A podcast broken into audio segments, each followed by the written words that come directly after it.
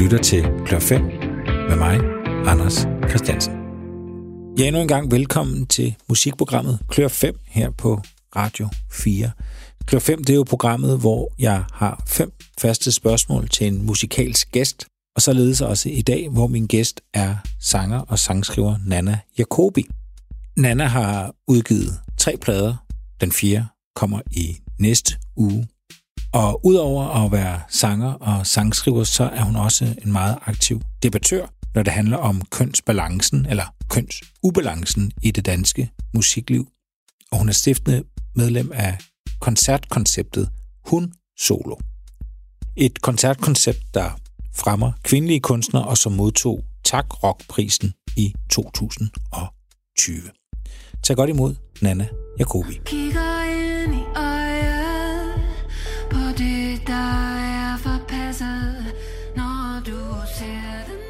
Hvad, hvad går du egentlig og laver sådan lige nu? Øh, jamen altså, udover at jeg lige nu er på vinterferie øh, hos mine forældre i Nordjylland, så, øh, så er der jo faktisk øh, i morgen en uge til, at mit album Magnetsky udkommer. Øh, så det er jo en ret sådan det er en ret syret tid lige nu, hvor det er sådan virkelig den der sådan stillhed før stormen. Jeg glæder mig så sindssygt meget til at få øh, smidt det album afsted. Øhm, og alle de der sådan store arbejdspukler, der har været i forhold til at få den mixet færdig, og få lavet cover, og få den submittet til streaming, og sendt materiale til vinyltryk. Alt det der, det er ligesom overstået nu, ikke? Mm. Så det er sådan, nu går man ligesom og venter på at få det afsted. Ja, men så kan vi kan bruge ventetiden på at svare på nogle spørgsmål, som jeg har udformet. Skal ja. vi gøre det? Lad os gøre det. Øhm, jamen, øh, lad os bare springe ud i det. Mm. Det første spørgsmål, øh, jeg stiller, det lyder, hvilken kunstner oplever du ofte, du skal forsvare, du godt kan lide? Ja, ja det er nogle dejlige krøllede spørgsmål, du har strikket sammen her. Altså, øh, jamen, altså min første tanke var faktisk øh, noget omkring en hel genre, fordi øh, jeg var jo sådan en, øh, jeg var jo teenager der i 80'erne, da jeg var sådan præ-teen, der kom Madonna med sin første plade, og hele min sådan, øh, øh, starten på, på det der med at lytte til musik, der, der var jeg var giga Madonna-fan dengang. Øh, så det var ligesom der, det startede. Øh, og så langt senere, da jeg kom ind på konservatoriet, der, øh, der var noget omkring det der med at elske pop, som var rigtig svært. Altså, der var nærmest sådan, jeg vil nærmest kalde det sådan en form for pop-skam, der har øh, forfulgt mig i lang tid, fordi at konservatoriet i hvert fald på det her tidspunkt var, var meget, altså alle vores undervisere var i hvert fald jazz. Mange af mine øh, øh, medstuderende arbejder med jazz og eksperimenterende jazz. Så det der med at, at have en stor kærlighed til pop, det var noget, jeg sådan ikke rigtig kunne, i hvert fald, jeg i hvert fald ikke kunne finde ud af helt at stå ved. Mm. Øhm, så den har, det har faktisk været sådan noget, der har taget lang tid at, øh, at stå ved den her store kærlighed til den sådan, tilgængelighed og melodiositet, som, som poppen har. Øhm, og det var sådan det, jeg tænkte på, da, da, du, da, da jeg fik det der spørgsmål. Så derfor så, så tænkte jeg på sådan en som Madonna. Der var også noget andet omkring Madonna, og det er nemlig det her med, at hun er jo ikke kendt for at være en vanvittig dygtig sanger, eller en vanvittig dygtig musiker, eller sådan hendes, hvad skal man sige, artistship, det er ligesom, øh, det, det er sådan det store billede, det, det er alt lige fra, hvordan hun udtrykker sig øh, performativt på scenen, til hvad hun har på, til hvordan hendes musikvideoer er, og selvfølgelig også øh, hendes sange og de budskaber, der kan ligge i dem osv. Øhm, og det synes jeg også er interessant, det der med, hvad, hvad er det egentlig, der gør en kunstner? Øh, og i hele den debat, som jeg også har været meget rullet ind i omkring, øh, altså at der ikke er så mange synlige kvinder i dansk musik. Altså der er tit talt om det her med, ja, men der er ikke så mange kvinder, der spiller instrumenter, der er ikke så mange kvinder, der producerer og sådan noget, men, men, øh, men det at være en kunstner er jo også, det, det er jo mange ting, og har mange udtryk. Mm. Og der er Madonna bare et meget godt eksempel på en, som ikke på den måde, det er ikke den instrumentale ekvilibrisme, hun står for, eller den vokale ekvilibrisme. Det er heller ikke øh, det at producere selv og sådan noget. Det er ligesom, det er ligesom hele sådan det at være performer og artist og bruge sig selv øh, i alle mulige former for udtryk. Det synes jeg, hun er et godt eksempel på. Og man må også sige, at hun har holdt rimelig længe. det, har hun, det har hun da i hvert fald. Og øh, det er sjovt det her med, med popskam. Øhm, ja. ja, både i 80'erne, jeg er så mere teenager fra 90'erne, der var, synes jeg også, det var meget adskilt. Øh, mm. Mit indtryk er, at det ikke er så slemt i dag, at det er mere sådan okay at, at vedkende sig popmusik, eller hvad, hvad er din oplevelse? Jamen, det er også min oplevelse, øhm, og jeg, øh, jeg er også sidenhen kommet efter ligesom at stå ved det. Det synes jeg også, den plade, jeg kommer med nu, den har det her sådan, ja, den har i hvert fald nogle, nogle poppede elementer også. Øhm, der er sådan helt klart, der er et andet klima, øh, og en anden anerkendelse også af, at, øh, at en, en kunstner, at det kan være mange ting, eller det kan, sådan, det kan udforme sig på mange måder på en eller anden måde. Du har valgt Holiday, og det er en af hendes tidlige, tidlige sange. Øh, ja. Hvorfor har du øh, valgt den?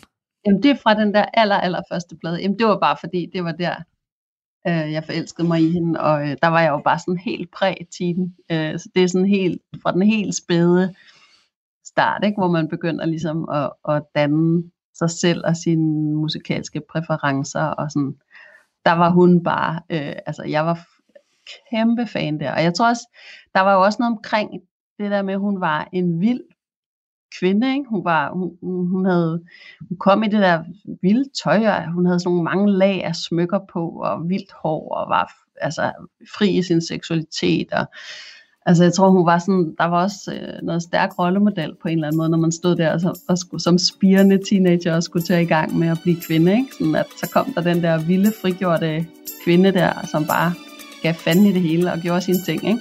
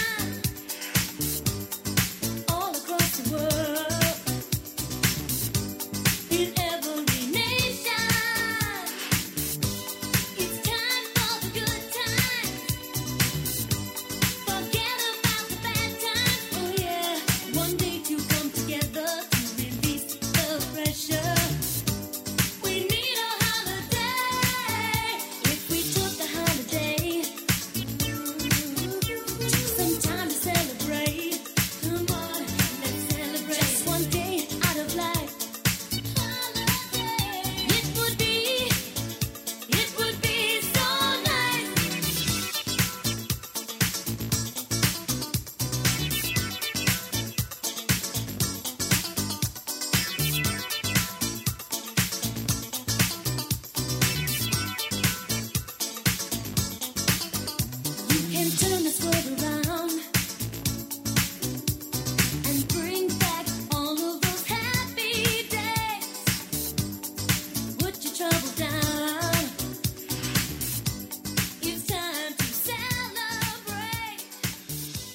kan huske, min storebror, han havde den på plade. Jeg var, jeg var fra 77, så jeg var meget mm. ung, da, da den mm. var. Og jeg var så ung, at jeg troede, at Madonna og Maradona var gift.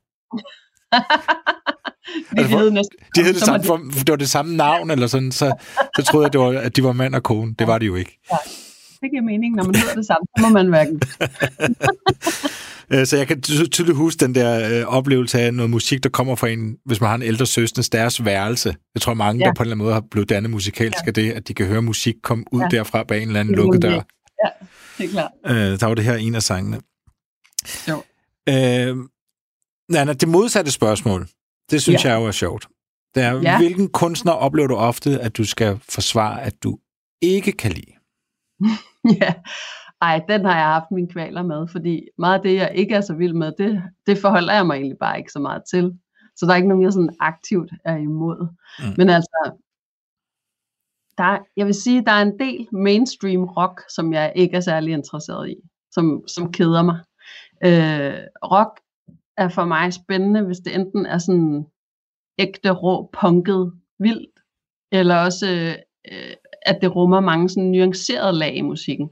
Men jeg synes, ofte så kan man også øh, opleve, at, at rocken bliver sådan entydig og attitudeagtig og sådan reproducerende i sit udtryk. Øh, og der tænker jeg på sådan en band som U2. Jeg synes faktisk, de har lavet nogle sindssygt flotte ting øh, i starten, og havde en nerve der. Øh, men jeg synes, altså de, de er virkelig øh, et eksempel ud af flere på, altså et band, som, som keder mig, og som jeg bare øh, ikke, ikke er interesseret i, når jeg hører. Mm. Øh, der er ikke noget, der sådan gør mig særlig interesseret i det. mm. Øhm, Men oplever du ja. sådan, at du det steder sådan, altså møder folk, der så kan lide YouTube, og du siger, mm. ah, eller, eller hvordan? Nej, det tror jeg måske mere er den der rock-ting. Det er måske mere igen en genre, øh, mm. en genre-ting. Altså sådan, hvor, hvor jeg synes bare, der, der er faktisk bare meget rock, der keder mig, fordi jeg synes, det bliver lidt, øh, det bliver meget reproducerende og ja, attitudeagtigt og gentagende. Noget, jeg synes, jeg kender så godt. Ja. Øhm, nu, yeah. nu, nu er det ikke, fordi jeg skal begynde at være sådan psykoanalytiker allerede, efter hvad vi snakker sammen i 12 minutter. Men i forhold til det, men i forhold til det her med, at du har været, haft et undertrykt pophjerte, og netop ja. den her maskuline, kedelige farerok, der har været så dominerende på en eller anden måde, at det var sådan finere ja. og bedre og sådan noget, at der kunne ligge et eller andet i det. Ja, det var en analyse, jeg ikke lige selv har lavet, men jeg kan godt se det, når du stiller det op sådan der, at der måske er noget med det. Øhm, ja, det kan sgu godt være. Det kan godt være. Jeg, jeg, jeg, jeg keder mig hurtigt over det. Jeg, der er ikke så meget, der griber fat i mig. Der er ikke så meget, jeg egentlig føler, jeg heller jeg kan spejle mig i, eller sådan, der, der, der, øh, ja, der resonerer. Nej, men hvor, hvorfor, øh, altså når du så skal vælge en ud af alle de, af det her lidt, lidt kedelige mainstream rock, hvorfor er det så ja. U2, du, du peger på? Det ved jeg ikke, jeg synes bare, har de, jeg synes bare, de har fået sådan noget lidt selv, hvad hedder sådan noget, selvfedme going on. og lidt, øh, det sker jo nogle gange, synes jeg, det der, når der er nogen, der bliver rigtig, rigtig store, så er det som om, de stivner lidt i et udtryk, og bliver lidt for selvbevidste om, hvad, hvad de er for nogen, eller sådan, og så ryger der en eller anden øh, helt sådan, øh, øh, ja, den der sådan nerve, den der sådan kunstneriske nysgerrighed og nerve, der, der ligesom var i starten, den ryger lidt på et eller andet tidspunkt, så bliver det, det er som om, at, at kunstneren godt kan blive lidt for bevidst om, hvem, hvem man er, hvad man står for, hvordan man lyder, og så bliver det lidt sådan en genskabelse af noget. Mm. Det, er, det er, hvad man ser indimellem. Jeg synes også, der må være en eller anden... Øh, du ved, når du siger, du godt lide, hvis det er lidt, måske lidt mere punket og sådan lidt mere vildt og, og rå og sådan... Mm. Øhm, mm. Altså, når man bliver mange millionær, og, og 45 eller 47 eller 50, eller hvad man bliver, sådan noget, det, det må ja. blive sværere også at lave det troværdigt på en eller anden måde, ikke? At man bliver ved med at være vred over et eller andet, eller... Jo, altså, eller nysgerrig, men der er jo nogle kunstnere, altså jeg synes sådan, sådan et, øh, et rockband som Radiohead er jo et meget godt eksempel på nogen, der ikke er blevet stående et sted og blevet i en lyd, mm. men er blevet ved med at være kunstnerisk nysgerrig, hele tiden flytter sig et sted hen, øhm, og det er jo det, på en eller anden måde, der er vores opgave som kunstneren, som kunstner, tænker jeg, at, at blive ved med at holde en eller anden nysgerrighed, og blive ved med at prøve at undersøge ting, at man ikke bare til sidst, altså, øh, ja, at det ikke bliver sådan en safe øh, venstrehånds reproduktion af, af en lyd, man har været i, eller en, et udtryk, man har haft i overvis, ikke? Ja. Og det er lettere sagt end gjort, tror jeg. Altså, det, det, det er sgu ikke bare sådan lige at blive ved med det, tænker jeg. Nej. Men altså, man skal på ingen måde have ondt af medlemmerne af, af U2. De skal, nok, de skal nok klare det lige meget, hvad du siger øh, om dem. Jeg bliver ked af, at jeg dem her. Kan du huske, øh, det er bare et tidsspor, øh, der var på et tidspunkt, hvor de gav alle, et, man fik et af deres albums i iTunes. Ja. Og folk blev pisse rasende. Ja. Øh, hvor, det var også Ja, men, men det var sjovt. Ja, men hvor, hvorfor blev man egentlig så rastet? Fordi det var jo en gave, man fik den helt gratis, og så lå det bare i iTunes, og så det kræftede man ikke have. Ja, det er rigtigt. Det er sjovt nok, hvorfor det... Men det var vel den der sådan, følelse af at blive påduttet noget, man ikke havde bedt om. Altså. Ja, det svarer til, at man, man sniger sig ind i folks hjem og stiller en bog i bogregionen. Ja. Eller hvad? Ja. Er, det, er der sådan en overgreb ja. sådan på ens person eller privatliv? Ja, på en eller anden måde føltes det vel lidt sådan, ikke? at det var lidt at pludselig så lå de der i ens øh, indbakke-agtigt, uden at man havde bedt om det. Det var sådan lidt... Øh, og selvfølgelig også følelsen af det der med, at de sådan, jeg ved ikke, arbejder sammen med, med Apple, og om at lave sådan en ting der, der. Ja, jeg tror, der er jo også noget omkring, man vil jo gerne selv ud og opdage sin musik, og man må gerne ligesom, så det der med ligesom at blive påtvunget noget, det, det tror jeg bare var irriterende. Ja, og det sagde vel også lidt om deres eget selvbillede, at de tænkte, at alle vil blive Altså, alle hele verden. Alle hele verden vil blive glade af at få, få et YouTube-album. Der, der tror jeg virkelig, at, at hvad kan man sige, der, der kappede det virkelig over. Men jeg har fundet ja. et nummer, hvor det virkelig kappede over for mig med YouTube. Altså, jeg har, jeg har virkelig haft et, hadet det her nummer. Helt vildt. Okay. som jeg nu spiller for dig. Og så, ja, der, der, var det virkelig, hvor jeg, der kappede jeg også alle bånd til. Jeg synes simpelthen, det er så elendigt. Nå, er du klar? ja, jeg er så klar.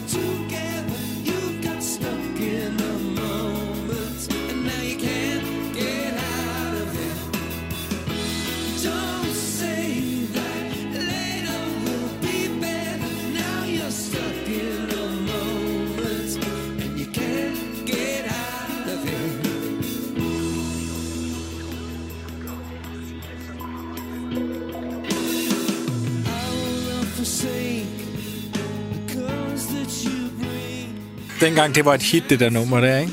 Ja. Der havde jeg et, et job, hvor øhm, jeg skulle printe jeg skulle printe avisbudenes ruter ud om okay. aftenen. Altså, de, de, får nogle, de fik nogle papir, hvor der var ruterne, og så skulle jeg printe det ud.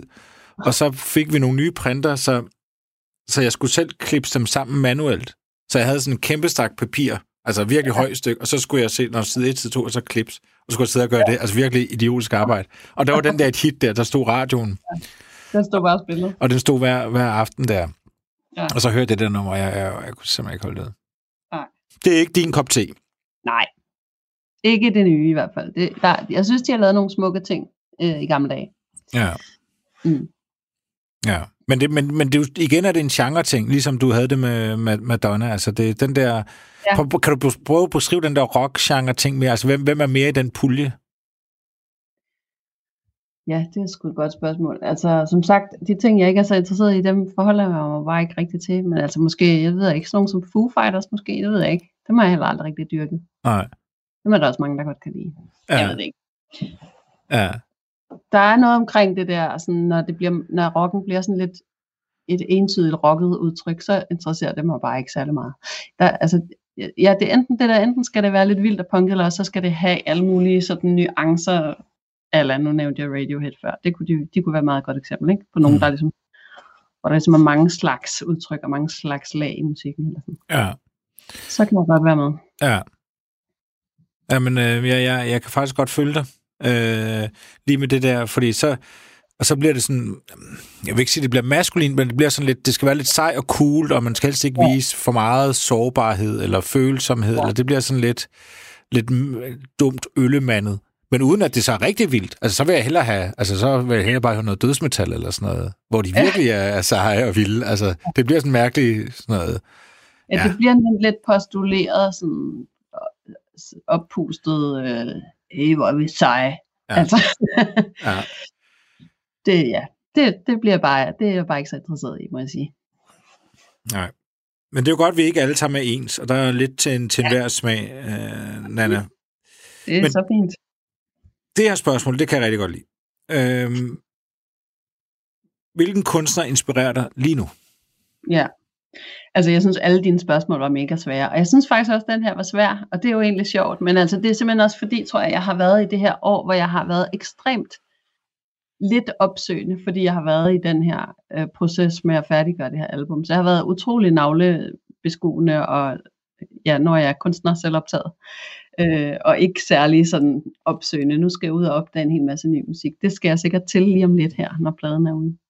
Øhm, så igen har jeg sådan, altså det er meget sjovt for alle dine spørgsmål, de, de får mig ligesom op i det der sådan lidt større perspektiv med en genre ting. Og det som jeg kom til at tænke på med det her spørgsmål, det var det her med noget man kunne kalde sådan den drømmende filmiske pop. Øhm, jeg synes her i de senere par år, der har ligesom været de her Lana Del Rey, øh, Lord, Billie Eilish, øh, hvis vi skal tage de skandinaviske, så sådan nogle som Lykke Li, Aurora, Oland. Der er den her sådan strømning af sådan noget, ja, er mange på bedre ord, drømmende filmisk pop. Og det her sted, det føler jeg selv, at jeg har, altså det føler jeg selv er et, et, et, et sted, jeg har stået øh, igennem alle de plader, jeg har lavet i det her, sådan lidt, den her lidt drømmende filmiske øh, vibe. Det har bare ikke rigtig været en, en ting før nu, så det glæder mig jo stort, mm-hmm. at det er så stort nu. Hvor det, hvor det tidligere har lidt været betragtet som sådan lidt manicheagtigt, så er det faktisk blevet virkelig stort nu, den her, den her, det her sådan form for udtryk. Ja. Øhm, og det var egentlig sådan det, jeg tænkte på, da jeg fik det her spørgsmål, at den, den strømning øh, omkring, omkring det her, sådan mere filmiske, der har ligesom været nogle, nogle, numre, altså nogle kunstnere og nogle sange, som er blevet rigtig, rigtig store, som, som ikke er sådan en klassisk, du ved, P3 popbanger, men som er, øh, de er nede i tempo, de er mere melankolske, de har et mere, hvad skal man sige, inderligt tilbageholdt, følsomt udtryk. Mm. Men det kan stadigvæk godt nå de helt store, brede øh, øh, platforme, ikke? Øhm, ja, så der, har jeg, altså, så der har jeg tænkt på sådan nogle kunstnere, som jeg lige nævnte før, Lana Del Rey, Lord, Billie Eilish, Lykke Li, Aurora, ja. Og du, du er endt med at vælge øh, Billie Eilish. Ja. Hvad, hvad, hvad synes du om hende? Altså, jamen, ligesom så mange andre i denne verden lige nu, så synes jeg, at, øh, at hun er ret fantastisk, og ikke mindst også hendes bror, øh, Phineas Eilish, som producerer øh, og laver nogle virkelig smukke produktioner, synes jeg. Øhm, og de er jo et, et power team, de to, fordi hun, hun ja, for det første har en utrolig øh, inderlig og nærværende vokal, laver nogle sindssygt smukke melodier, altså hun har sådan noget klassisk, øh, i forhold til en sangskrivning, der er sådan noget klassisk tilbage til sådan den gode melodi. Jeg synes godt, man kan høre, at hun har dyrket altså alt muligt gamle øh, jazz øh, standards og alt muligt, at der ligger i hendes i hendes øh, musikalske DNA på en eller anden måde. Og jeg er en sukker for gode melodier. Så det har, det har virkelig været en ting, øh, som jeg har været glad for ved, ved, deres, øh, øh, ved deres produktioner, at, at man virkelig er tilbage ved en, en skide god melodi, som, som sagtens kan stå uden de flotte produktioner. Hun kunne sagtens bare sidde og synge de der sange ved et klaver, hvis det skulle være. Mm. Samtidig får man så den her virkelig sådan nuancerige produktion med alle mulige detaljer. Altså hvis man virkelig lytter efter, så sker der virkelig meget i, i produktionerne der. Øhm, så det har jeg været meget inspireret af, ligesom så mange andre. Ja. Øh, jeg synes øh, virkelig, de rammer noget, noget helt unikt der. I had a dream. I got everything I wanted. Not what you think. lost in my.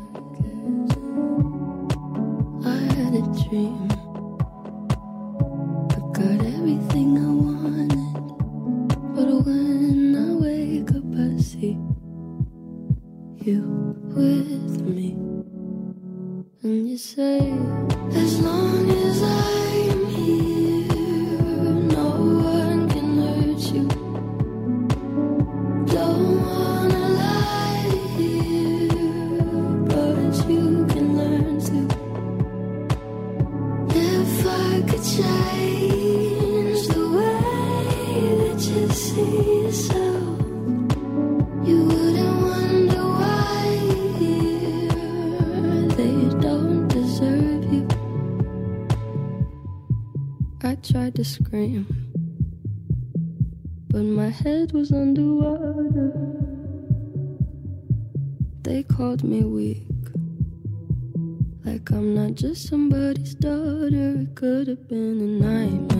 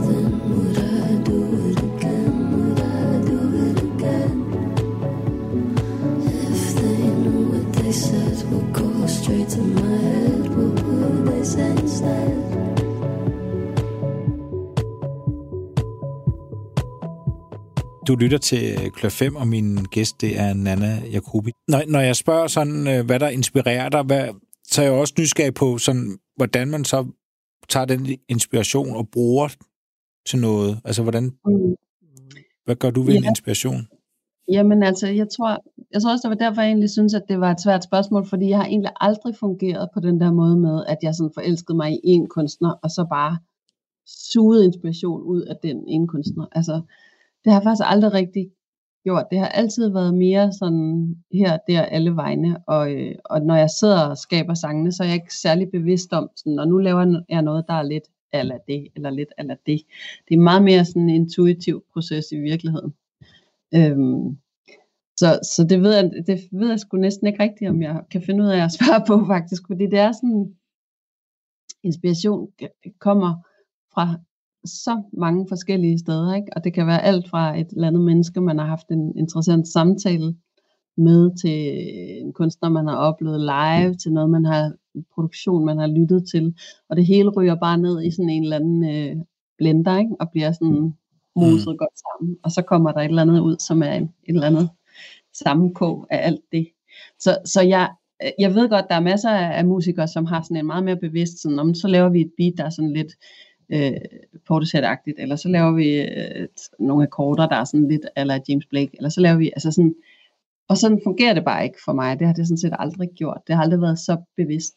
Det har altid været mere sådan at suge en masse til mig fra alle mulige steder, og så øh, i det øjeblik, jeg går i gang med at skabe, så er det egentlig sådan en, hvad skal man sige, nærmest sådan en lidt øh, øh, tranceagtig tilstand nogle gange, hvor jeg ikke rigtig er så bevidst om, hvad jeg laver.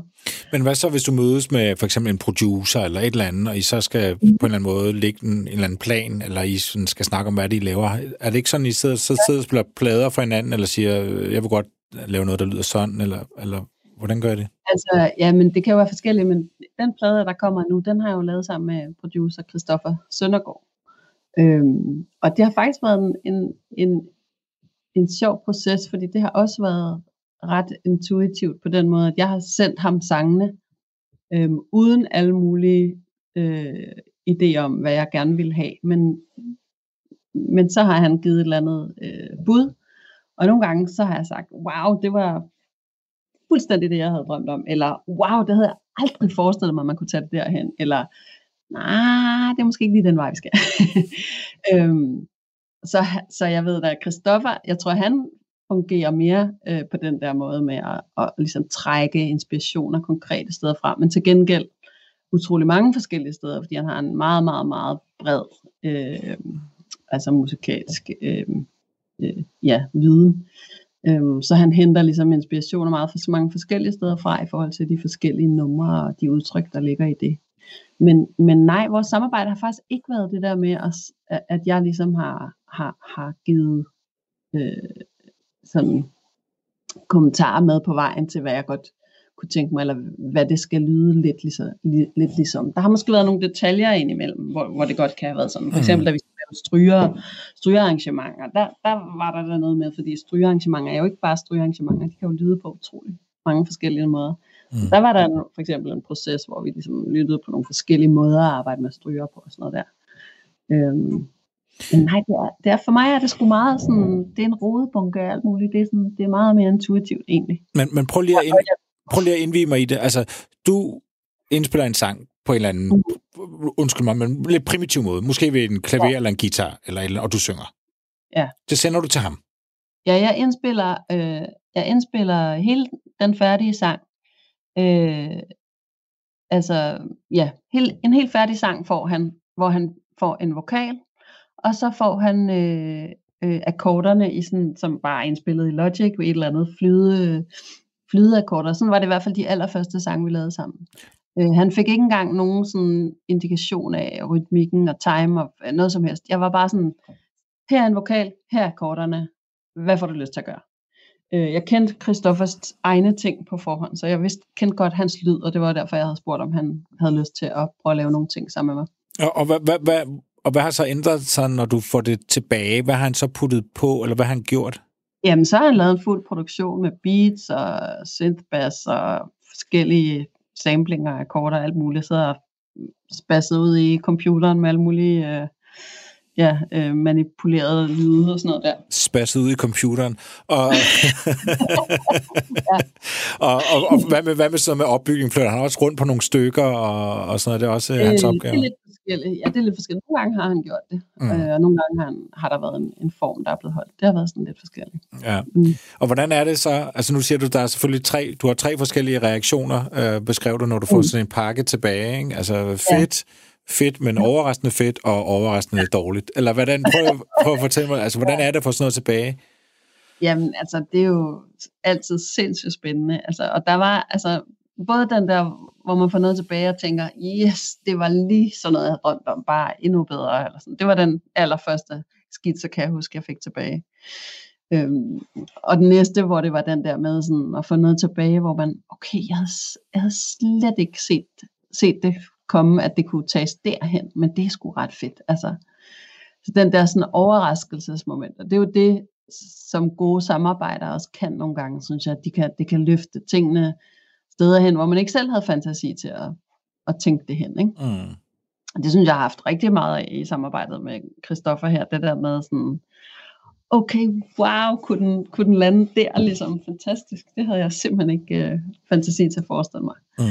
Øhm, det, det er jo virkelig det fede ved samarbejder nogle gange, når man kan have den der følelse af at, at løfte hinanden på den måde. Ikke? Øhm, og så en gang imellem har der også været nogen, altså Sniblind for eksempel, som er en af sangene på pladen, øh, der kan jeg huske, at han kom med et bud først, hvor jeg var sådan lidt, mm, ah, lidt, mm, måske er det lidt for straight, måske skal vi lige se, om den kan få et, kom, blive rykket et andet sted hen. Og så kom der et nyt bud, som bare var spot on, og det er den, der er på pladen nu. Men det, er jo, men det er jo faktisk svaret på det næste spørgsmål, du kommer med her. Fordi det næste spørgsmål er jo, hvilken af dine egne sange har været vanskeligst at gøre færdigt?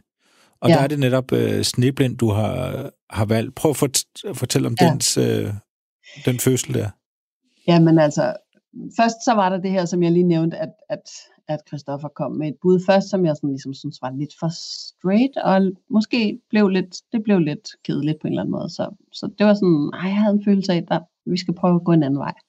Og så kom han med, med altså grundskitsen til den version, der er nu, som, som har et ret, synes jeg, ret fantastisk rytmisk, altså hele, hele det, det, det sådan lag af beats, han har arbejdet op på det nummer, synes jeg bare er ret øh, fænomenalt. Øhm, og da vi så skulle færdiggøre sangen, og vi, har også, vi, vi gik også ind og indspillede stryger, øh, og havde en, en lang proces omkring det. Øh, og hele det der med at sætte sig ind i, hvordan, altså ja, hvor, altså stryger er et sindssygt, sindssygt avanceret instrument med så ufattelig mange forskellige muligheder. Så det var også et, det var et kæmpe projekt i sig selv at ligesom gå ind i det. Og vi fik også hjælp øh, af Christian Balvi og Carsten Fundal, som er sådan nogle strygerhejer. Mm. Øhm, og, øhm, og så, øh, altså, så var der bare en, en meget, meget lang proces, hvor vi tror, jeg tror, vi røg ind i noget, som jeg tror, rigtig mange musikere kender. Jeg havde sådan en følelse af, at, at nummeret, det føltes så vigtigt for mig. Det, det, var et meget vigtigt, det var en meget vigtig sang på en eller anden måde. Der var også noget, altså nu vi talte om popskam før, mm. så var der også noget omkring det her med, det er sådan en storladen ballade, popballade. Og jeg kan huske, da jeg skulle udgive det, jeg var simpelthen sådan, må man det? Når man er sådan en som mig, må man udgive sådan en sang? Ja, altså jeg havde det virkelig som om, jeg var sådan, at jeg var, det var noget småkriminelt, jeg gjorde ved at lave sådan en storladen popballade der, hvor jeg bare stod med store armbevægelser. Og, øh, altså, så, så, så der var noget enormt vigtigt i den sang. Jeg, jeg, jeg havde selvfølgelig også bare sådan en følelse af, at jeg synes, det var skide god, så det skulle bare være, det skulle bare være 100% perfekt på en eller anden måde. Og der røg vi ind i sådan en klassisk ting med at blive ved og ved og ved med at producere på den. Mm. Og lag på lag på lag på lag. Og til sidst så kunne man jo ingenting høre, fordi man havde hørt den sang så ufattelig mange gange. Altså, og vi var fuldstændig både blinde og døve begge to øh, til sidst. Ikke? Og så var det jo ret skønt at få den afsted til, øh, til Carsten Heller, som har mixet hele pladen, som også mixede det nummer der, og ligesom få ham til at at rydde lidt op i alle de der milliarder af lag, som, som efterhånden var kommet på det nummer. Øhm, og jeg synes, han fik landet den et rigtig, rigtig smukt sted. Men, Hvor, øh, hvorfor, hvorfor, øh, undskyld, jeg forstår ikke, du siger, du tænkte, at må jeg det? Ja. Hvor, hvor, undskyld, hvorfor tænker du sådan? Jamen, jamen, det var igen det der med, at øh, sådan en, der var bare noget omkring det der med sådan en storladen popballade. Altså, jeg tror, jeg har følt lidt, det, det, det er tilbage til den der popskam-snak. Øh, jeg tror, jeg følte lidt både, øh, både den der konservatoriefortid og hele sådan indie, øh, øh, indie-smags øh, dommerpanelet ville synes, ah, det, er lidt, det, er lige lidt, øh, det er lidt meget det der. Altså jeg havde sådan en, øh, jeg havde sådan en følelse af, at jeg gjorde noget forbudt med at lave sådan en patos. Øh, altså det er jo patos, så det driver ned væggen. Mm. mm øh, store armbevægelser og storladen øh, melodi. Og, men jeg nød det bare i fulde drag. Altså da jeg så endelig gav mig selv lov til det, øh, så var det bare altså, den fedeste følelse. Og det er det, jeg egentlig har meget med det her album, at jeg har simpelthen tilladt mig selv at folde alt muligt ud, som jeg på en eller anden måde har været bange for at folde ud. Nu får det bare en over nakken. mm. Skal vi ikke, øh, Nana, skal vi ikke høre Sneblind? Lad os gøre det.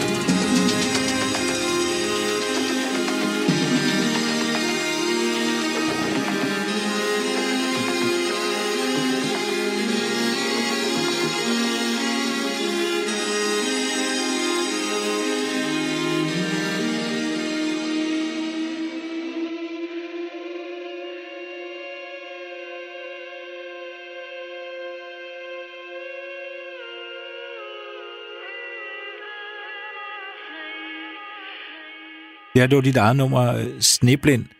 Du mm. Sagde, det var et meget vigtigt nummer.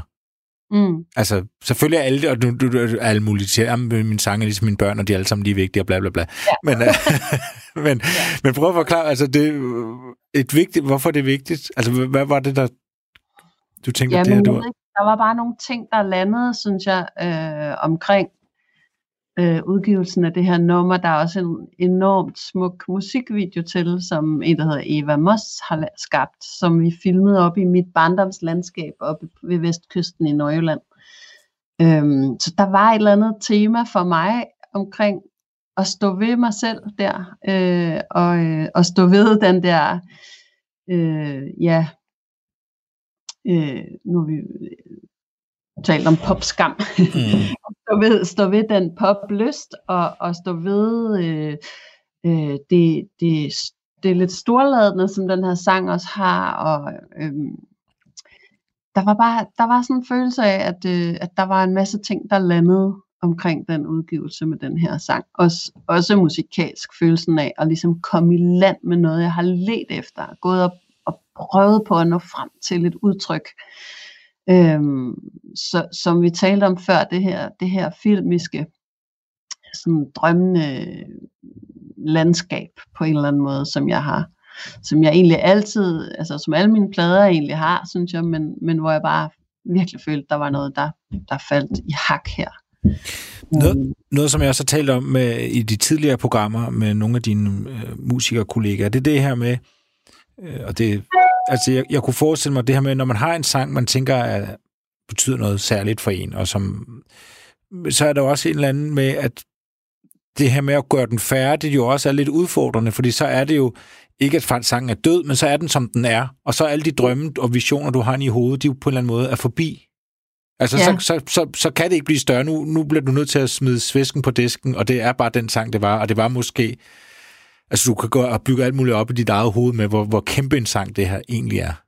Ja, Jamen det er sindssygt, altså hver gang vi har skulle lukke et mix på, på en af singlerne, det, det er sindssygt grænseoverskridende at lukke et mix, fordi så, så, så er det ligesom, og da vi lukkede mix på hele albumet nu her, altså jeg var sådan, jeg tror jeg sendte fire sms'er til Kristoffer, jeg gør det nu, ej jeg siger, ej jeg ved ikke, ej. altså det, det er så grænseoverskridende, fordi, fordi så er det ligesom, nu har vi gået og brugt flere år på den her plade, sådan nu lukker vi den, bum, mm. ikke?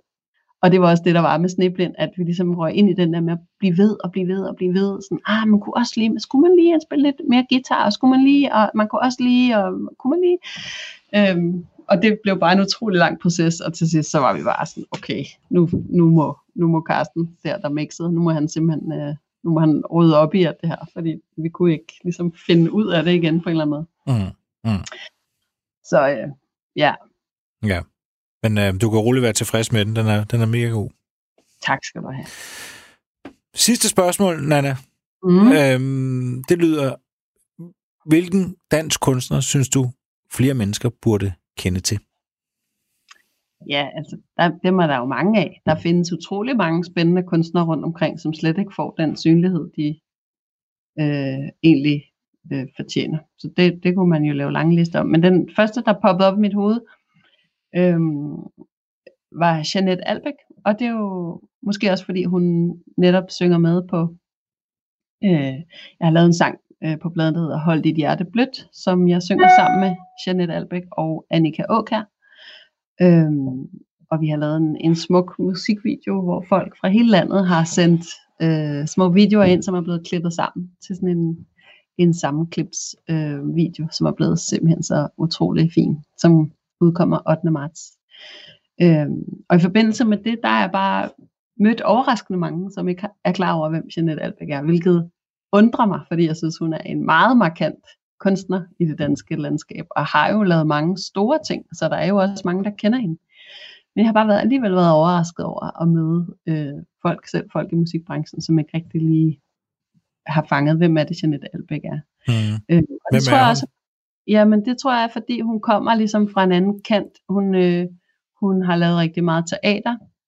Hun er en af kvinderne i den teatergruppe, der hedder Sort som Vittighed, som har lavet øh, Tove Tove Tove og øh, Hvid Magi. Jeg har lavet sådan nogle musikteaterforestillinger, som jo har haft bravende succes og blevet udsolgt. Altså med det samme. Hun har også lavet øh, helt solo, har hun lavet øh, Susanne Brygger forestillingen for nylig.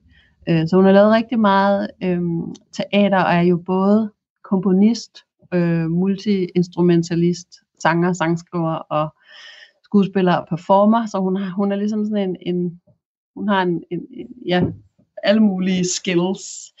Øhm, og så synes jeg bare, hun er sådan en øh, spændende karakter, altså sådan en, en form for uægte datter af Lady Gaga og Tove Ditlevsen og Superman og David Bowie, eller sådan noget.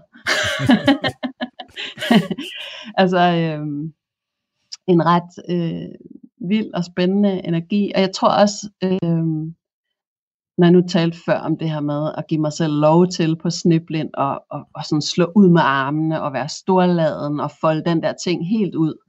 Altså det er Jeanette virkelig god til. Og, og, og virkelig, hvad skal man sige, øh, kold over for den der øh, med ikke at være for meget. Altså sådan, hun dukker op i guld og glimmer og store vilde altså outfits og jeg tror det var derfor at den der Lady Gaga og David Bowie kom ind over. Altså hun, hun har den der øh, som egentlig også er, har det der lidt teatralske, men det der med, når man træder ind på den der scene, så, så tager hun den virkelig, altså hun tager virkelig scenen, så ejer hun den.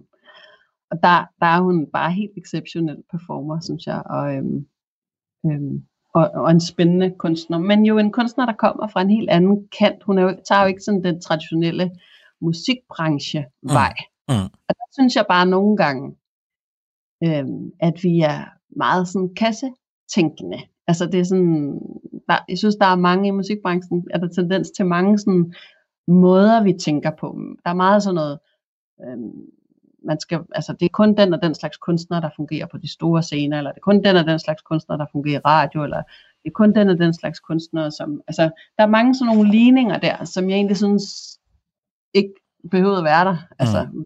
hvis, hvis en artist har noget at byde på, så har en artist jo noget at byde på, så behøver vi ikke altid at placere dem i kasser. Mm. Øh, det synes jeg også selv, jeg har kæmpet meget med, det der med, ikke, altså, at man stod imellem nogle af de der kasser. Ikke?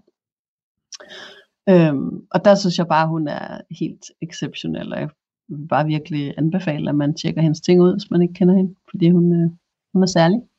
Jamen, øh, Nana, så synes jeg, at vi skal slutte programmet med, at vi hører Jeanette Albæk. Ja. Og øh, livet, mens vi dør. Ja.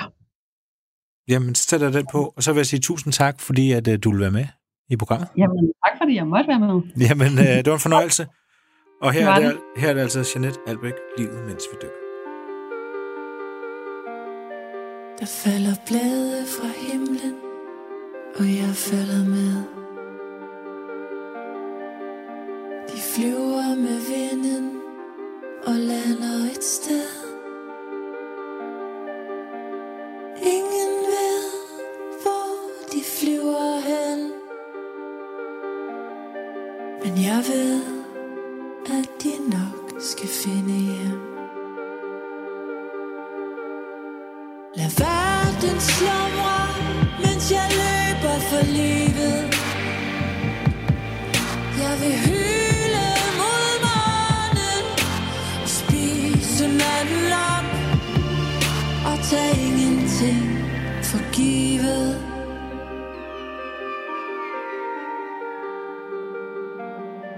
Jeg står på hovedet i mørke Og lyset trænger